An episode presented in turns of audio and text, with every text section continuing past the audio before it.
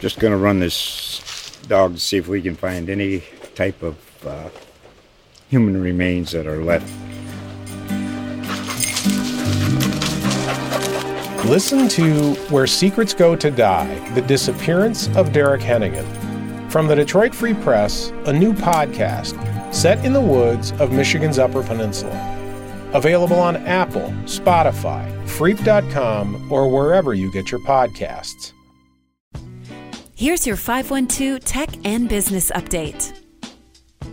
The now publicly traded Robinhood is having a good week so far.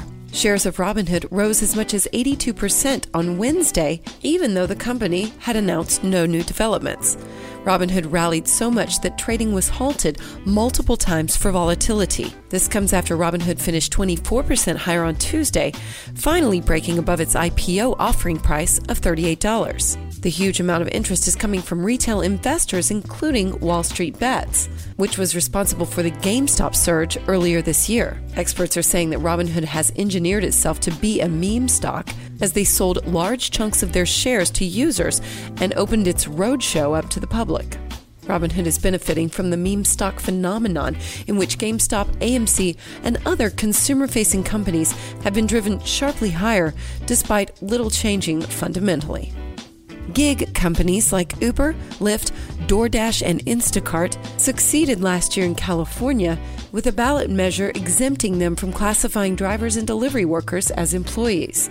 The companies are now in early stages of taking a similar approach in Massachusetts, with the Massachusetts Coalition for Independent Work representing these companies filing Wednesday to have a question put on the state's 2022 ballot that would, quote, grant historic new benefits and allow workers to, quote, maintain their flexibility as independent contractors.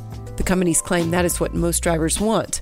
The Coalition to Protect Workers' Rights, however, is an alliance group that includes labor advocates and community groups, and is arguing that the Massachusetts measure would permanently create a second-class status for the workers. Classifying on-demand workers as employees has been viewed as a potential existential threat to the business model popularized by Uber and Lyft, as the companies have scaled their businesses with fleets of workers who are treated as independent contractors, which allows the companies to avoid the responsibility of providing benefits entitled to employees such as minimum wage, overtime, paid sick leave, and unemployment insurance. The Massachusetts Attorney General is currently challenging Uber and Lyft over how they classify workers, an effort that the companies have indicated they intend to fight.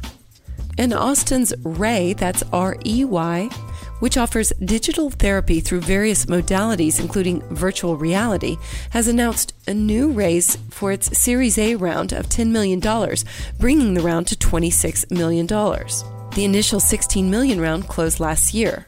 Ray's member-based platform offers therapy for phobias, PTSD, social avoidance, and psychosis. And while only available to individuals in Texas at the moment, the company is offering services to corporations across the U.S. as an added benefit to employees. The funding from the Series A round will be used to expand Ray's individual and enterprise platforms. And later this year, the startup plans to expand its services for individual users into 7 or 10 states and use the funding to grow their member base and hire additional staff. And that's your 512 Tech and Business Update. I'm Amy Edwards.